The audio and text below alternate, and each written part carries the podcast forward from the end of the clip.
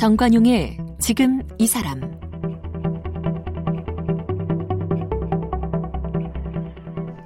여러분 안녕하십니까 정관용입니다. 이 서울 서초동 우면산 자락에는요 오페라 하우스, 음악당, 한가람 미술관, 국립국악원, 뭐 서해박물관, 한국예술종합학교 서초동 캠퍼스까지 복합 문화단지가 조성돼 있죠.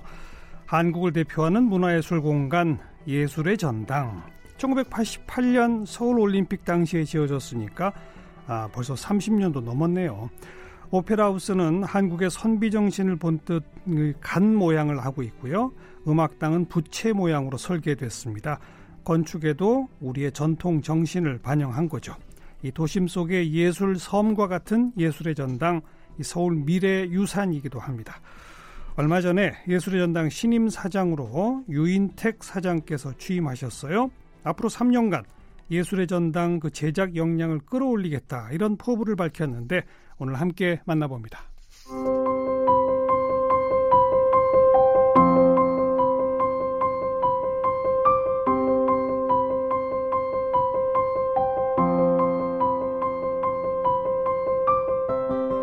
유인택 씨는 서울대학교 약학대학 제약학과를 다니던 시절 연극반으로 활동하면서 문화예술계에 발을 들였습니다. 대학 졸업 후에 약사의 길 대신 대학로에서 공연을 기획하며 현장 경험을 쌓았습니다. 연극 아리랑과 금이의 5월 등을 기획했고 영화 결혼 이야기, 아름다운 청년 전태일, 목포는 항구다, 화려한 휴가, 너에게 나를 보낸다 등 20여 편을 제작했습니다. 뮤지컬 구름빵과 광화문 연가 등의 개발과 투자에도 참여했습니다. 극단 연우 무대와 민중문화운동협의회 사무국장, 한국민족예술인 총연합 사업국 국장으로 활동했고 영화 제작사인 기획시대 대표와 세종문화회관 서울시 뮤지컬 단장을 지냈습니다.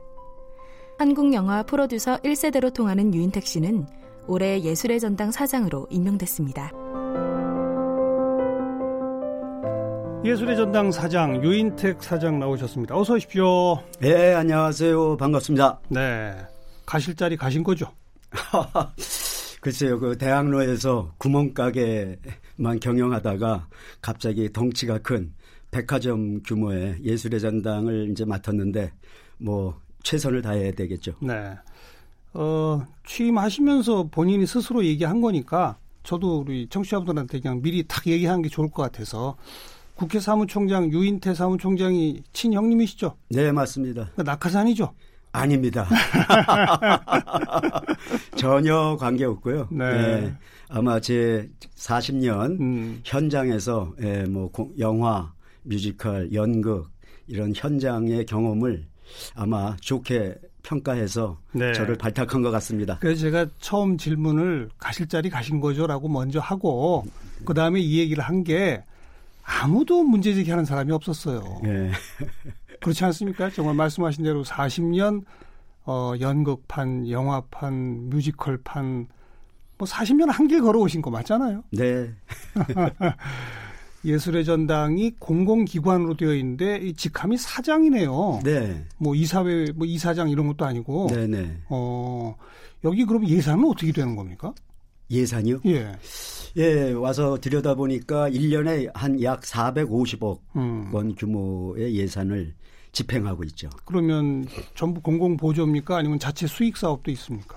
아니요. 저희가 이제 깜짝 놀란 게뭐 예. 뭐 보통 공공기관 같은 경우는 그래도 이를테면 뭐 서울시사나 세종물회관 같은 경우가 한 400여 원 규모에서 58% 그러니까 200억이 훨씬 넘는 돈을 이제 서울시 세금으로 예, 예, 보조를 예. 하는데 예. 저희는 한 25% 정도입니다. 그래요? 예, 그러니까 오. 뭐 우리가 흔히 선진국, 뭐 시드니 오페라 하우스, 뭐 파리 오페라 극장, 어. 영국의 로얄 오페라 하우스 이런 선진국의 공공극장도 예. 에, 국가 보조율이 뭐 최소한 30%에서 40% 정도인데 네네. 유독 그 우리 예술의 전당만큼은 어. 그렇게 25%라는 턱없이 아니, 낮은 보조율. 세종문화회관이랑 비교하시니까 전 더 충격인데. 네. 예술의 전당이야말로 정부 돈이 더 많이 들어가는 걸로 알고 있었거든요. 그럼 나머지는 전부 자체 수익을 얻어야 됩니까? 네, 그렇습니다. 어떻게 수익을 얻어요?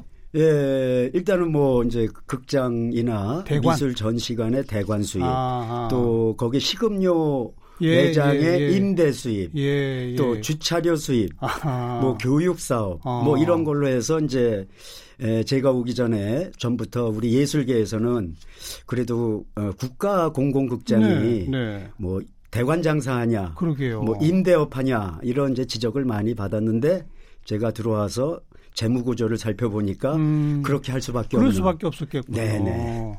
근데 대관을 한다는 얘기는 어 상업적으로 흥행할 만한 사람들이 아마도 예술전당 무대는 대한민국에서 최고의 무대일 테니까 그죠? 네, 그렇습니다. 대관료도 꽤 비쌀 것이고 네. 그럼에도 불구하고 상업적으로 성공하겠다 싶은 사람들이 거기 대관해서 하는 걸 거 아닙니까? 네, 네.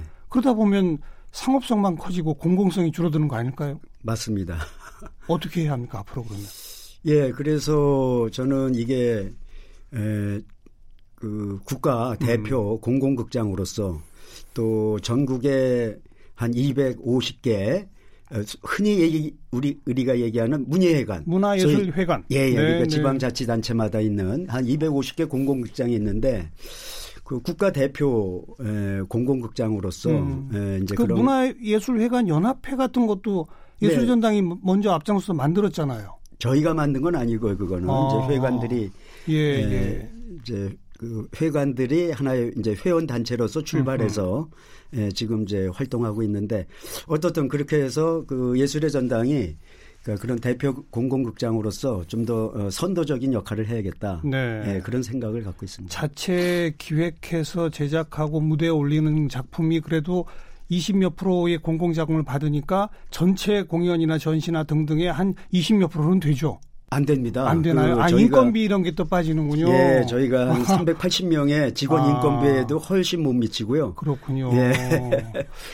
그럼 정말 자체 기획하는 게 별로 없다고 봐야 되겠네요. 네, 뭐 지금 과거에는 뭐 오페라라든가 이렇게 예. 제작비가 많이 들어가는 공연도 자체 기획 제작을 했는데 예. 지금은 이제 뭐 한 1, 2억 들이는 연극 아. 한 두어 편 정도 자체 기획 제작하고 그래요. 대관에 의존하고 있, 는 형편입니다. 그래서 취임하시자마자 예술의 전당 혁신 테스크 포스를 꾸리셨죠. 네, 네. 어, 어떤 역할을 하는 곳입니까, 이것은?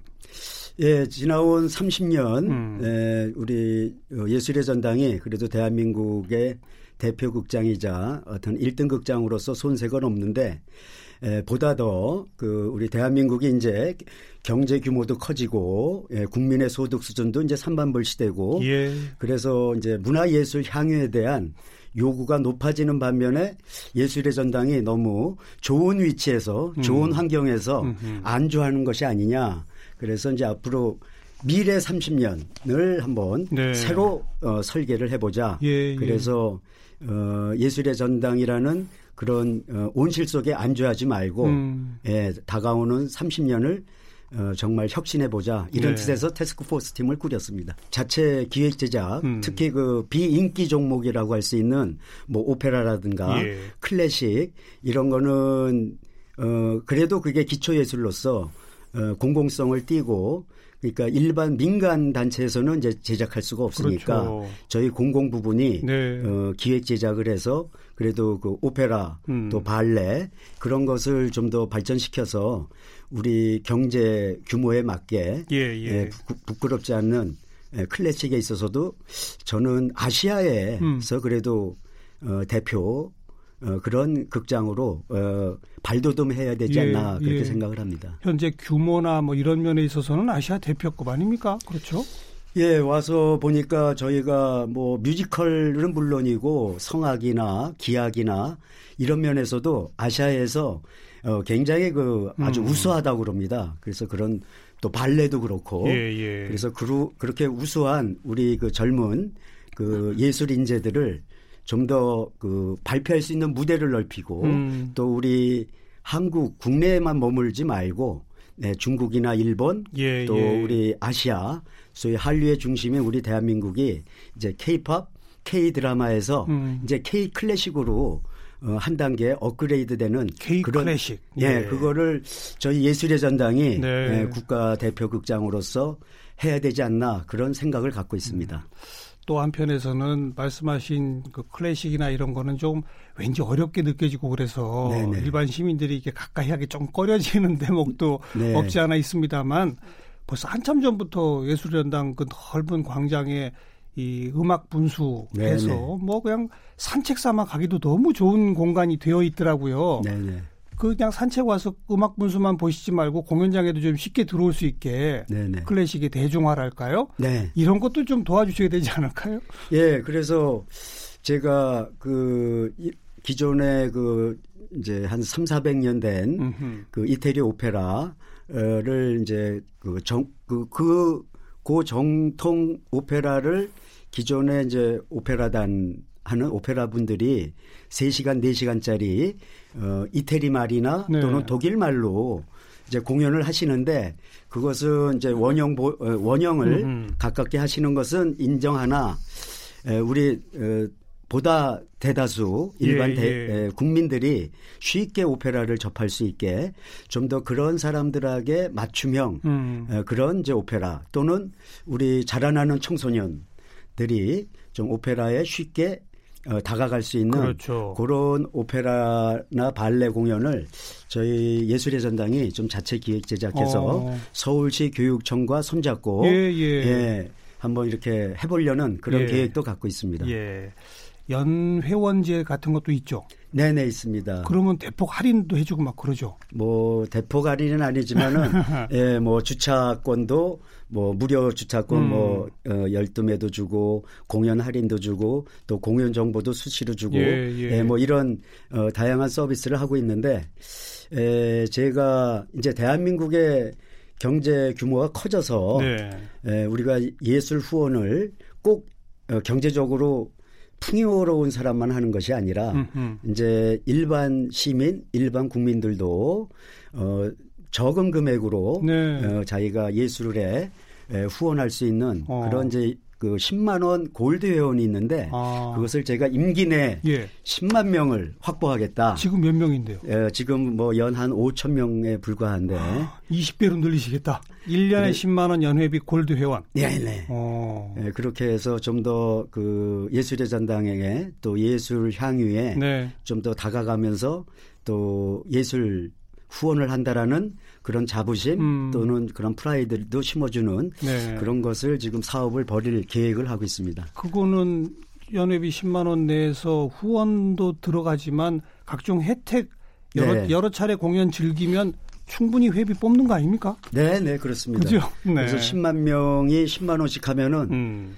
어, 금액으로 치면 100억입니다. 그렇죠. 예. 어. 그래서 한번 좀 우리 요즘 흔히 네. crowd funding이라고 그래서 맞아요, 맞아요. 우리 전통의 십시일반 네. 꼭 대기업이 많은 돈을 한번 후원하는 것도 필요하지만은 음. 좀 예술을 사랑하고 그런 분들이 십시일반해서 예. 좀 예술의 전당이 공공극장으로서 공공성을 좀 지켜나갈 수 있게 네. 그렇게 한번 좀 어, 해보려고 합니다. 유인택 사장께서 과거 연극, 영화 이런 거 하시면서 여기저기 돈 끌어모으는데 귀지하셨잖아요. 물론 뭐 매번 성공하신 건 아닙니다만은. 예, 그 제가 와서 그 얘기를 했더니 저희 예술의 전당 직원들이 늘 뭐 이제 주어진 예산을 음. 안에서 이렇게 집행하는 거에 익숙해진 분들이 자꾸 그 의심스러운 눈초리를 보길래 할 수 없이 제 과거 경력을 들춰냈죠. 예. 예. 그래서 예. 1988년에 음. 예술의 전당이 출범하던 해에 저는 어 100, 180명으로부터 약 한 2억 원을 모아서 어. 신촌에 어. 예술극장 한마당을 예. 이제 개설한 경험 그리고 1994년에 영화 아름다운 청년 전태일 할 전태일, 때, 네. 예, 그게 그때도 이제 한 708, 아, 7,800여 명으로부터. 그게 어쩌면 crowd funding의 효시였을지 몰라요. 네, 맞습니다. 그렇죠? 아날로그 crowd funding이죠. 맞아요. 맞아요. 인터넷도 없고 예, 컴퓨터도 예. 없던 시절에. 예, 예, 예. 그렇게 해서 3억 원을 모아서 음. 어, 아름다운 청년 전태일 영화의 이제 그 seed money로 예. 예, 그 마중물로 한 경험을 얘기하면서 음. 그 당시가 우리나라가 소득 1인당 소득이 만 불이 채 안 됐습니다. 네, 네. 근데 오늘날 이제 3만 불이니까 예, 그랬더니 이제 우리 직원들이 어, 제가 가능... 10만 원 회원 어. 10만 명 모으겠다 그랬더니 이제 어느 정도 가능성이 있구나. 예, 예, 예. 네. 장기를 10분 발휘해 주시기 바라겠고요. 예. 참 고생 그동안 많으셨는데 아까 프로필 소개에도 나왔습니다만 약대 나오면 보통 제약회사 가거나 약사시잖아요. 네네. 근데 대학 때 연극반 하셨다고요? 네네. 탈반도 하셨어요? 탈춤반도 마당극을 해서 어. 탈춤반으로부터 탈춤도 배우고 그랬죠. 연극도 하시고. 네. 근데 완전히 그냥 약, 약대 출신 연극반 중에서도 전업적 연극인으로 가신 분이 거의 없지 않나요? 예, 뭐 제 기억으로는 제 어. 경우로는 없습니다. 그렇죠. 어, 그렇게 좋으셨어요? 예, 뭐 젊어서 그 연극이라는 장르에 한번 흔히 얘기하는 미친 거죠. 음. 푹 빠지니까 예, 예. 어, 세상사 아무것도 안 보이고 예, 그래서 이제 연극에 음. 빠져가지고 예, 그때부터 지금까지 40년 동안 헤어나오지 네. 못하고 네, 예, 네. 오늘 이제 예술의 전당이라는 예, 예, 큰 직책을 맡게 됐습니다. 예. 보통 근데 연극이나 이런 걸 하게 되면 연기를 직접 하거나 네. 연출 쪽을 하거나. 네. 근데 특이하게도 또 우리 유인택 사장께서는 처음부터 기획 전공이셨어요. 그죠? 네. 그 대개 뭐 연극이나 영화나 네. 그런 걸 할 때는 이제 배우를 배우 지망하거나 그러다가 이제 연출도 하고 예 연출을 어. 하는데 그러면은 이 뒤에서 뒷바라지하는 그렇죠. 어, 오늘날 얘기하는 스텝, 음. 소위 뒷일을 하는 사람이 아무도 안 하려고 그러니까 네. 아 그럼 그건 저건 누군가 해야 되지 않느냐. 그래서 그 뒷일을 음. 하다 하다 보니까 예 이제 그 기획자로 네. 예, 프로듀서로 예, 자동적으로 예, 이렇게 예, 전문 영역으로 예. 자리 잡게 됐죠. 근데 그게 80년대입니다. 네. 어목하던 시절이고 또 뭔가 좀 의식 있는 작품들을 또 하려고 노력해 오셨고 그죠? 네. 박해도 많이 받으시고 네. 간단히 말하면 돈도 안 되고 예. 어떻게 해쳐 오셨어요 그래? 예, 그래서 뭐 한 그 80년대 그 권위주의 주의 정권 시절에 예. 소위 우리가 언론이 통제되고 표현의 자유가 억압받던 시절에 에, 우리 에, 연극으로나마 음. 에, 우리 사회의 어두운 부분 어, 알려야 되는 부분을 알려야겠다. 예, 예. 그러니까 당시만 하더라도 우리나라에는 검열이라는 그렇죠. 제도가 있었죠. 사전 검열. 네. 음. 그러니까 이제 당연히 저희는 그런 검열을 거부하고. 아예 사전에 거부하고 음. 그러다 보니까 당국으로부터 이제 탄압도 많이 받고 네, 네. 예 그때는 이제 한편으로는 이제 사명감이죠. 음. 그렇게 해서 뭐 우리도 그 대한민국의 에, 민주화에 에, 우리 예술가들도 이제 일조를 하자. 음흠. 그래서 이제 그런 사명감이 그런 이제 뭐 정신적, 예, 육체적 예. 고통을 이겨낼 수 있는 그런 원동력이 아니었나 그렇게 생각합니다. 음, 그 당시 이제 민중 문화 운동, 네네. 뭐 이제 이런 쪽에서도 아주 맹활약을 하셨는데, 네. 근데 또 보통 그런 뭐 연극이나 연희 이런 거 하다가 민중 문화 운동으로 가면은 그냥 그것만 하시는 분들이 많은데 네. 영화판에 뛰어드셔가지고 네.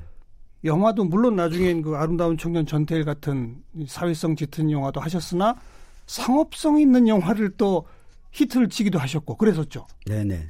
그건 또 어떻게 영화판에 가시게 된 겁니까? 예, 그 소위 뭐 민중문화 운동 또 뭐 민족 예술 운동, 마당극 운동 이런 걸 하다가 에, 소위 이제 우리가 그 반독재 민주화, 예, 예. 그러니까 이제 1980년대를 어, 주, 그거 했는데 에, 그 6월 항쟁 네. 이후에 어쨌든 형식적 민주화가 되고 예 그때 또 넥, 소위 넥타이 예, 부대라는 예, 예.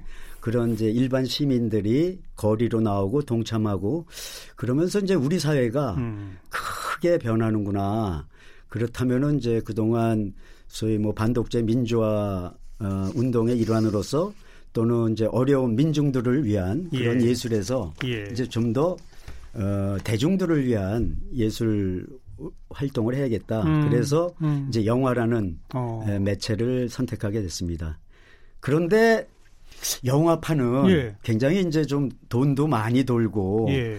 어, 그럴 줄 알았는데 예, 예. 그 당시에 아시다시피 1990년대 초만 하더라도 미국 헐리우드 영화를 네. 우리 국민들이 예, 좋아해서 한국 영화 점유율이 10% 음. 그러니까 정말 예, 한국 영화가 어, 풍정 등합격이었죠. 그렇죠. 그런 와중에 또 미국 헐리우드는 예, 스크린 쿼터를 음. 폐지해라. 예, 예. 그래서 또 어, 영화판에 와서는 좀 이제 좀 편할 줄 알았는데 오히려 어, 한국 영화 에, 생존 운동 음. 그게 이제 스크린 쿼터 에, 저 에, 사수 운동, 사수 운동. 한편으로는 그 그렇게 사수 하는 것이 결국은 궁극적인 어, 해법인가? 음. 결국은 우리 영화 우리 관객들이 그렇죠. 헐리우드 영화보다 더 재밌는 한국 영화를 만들어서 맞아요, 우리 맞아요. 관객들이 국민들이 우리 한국 영화를 찾게끔 하자. 예, 예. 그렇게 해서 이제 소위 로맨틱 코미디라는 예. 에, 장르 영화를 저희가 기획해서 어, 한국 영화의 또 하나의 에, 그 전환점을 만들죠. 그게 결혼 이야기 하고 미스터 맘마. 미스터 맘마. 예. 돈도 됐죠. 예, 그 아주 그 당시에 예. 충무로 영화계가 놀 깜짝 놀랄 정도로 음. 흥행을 해서 그래서 기획 시대란 영화사를 만드셨죠. 네, 만들었습니다. 그리고 또 참 부침이 많았어요. 그죠? 네, 예. 어, 엄청난 제작비 투입한 영화가 쫄딱 망하기도 하고. 그렇습니다.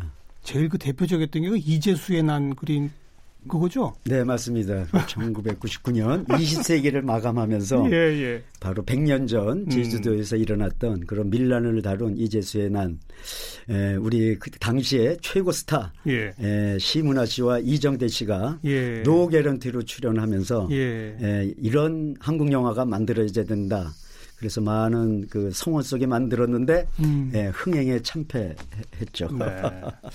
그리고 조금 아까 언급하신 그 아날로그 crowd funding의 원조 네. 어, 아름다운 청년 전태일 네. 그리고 광주 5.18을 다룬 화려한 휴가 네. 어찌 보면 그 두 작품이 어, 사회성도 있으며 대중성도 갖추고 네, 네. 국민에게 감동도 준 네. 대표작 아니신가요? 예, 뭐 제 영화 인생에서 예, 남들이 예. 늘제 영화 이력에 음. 대표적으로 꼽는 영화가 됐죠. 그렇죠. 바로 얼마 전 5.18 또 TV 보니까 화려한 휴가 또 계속 해주더라고요. 네. 다시 봐도 뭉클해요. 아유, 감사합니다. 뮤지컬도 하셨죠? 네. 그건 또 언제부터?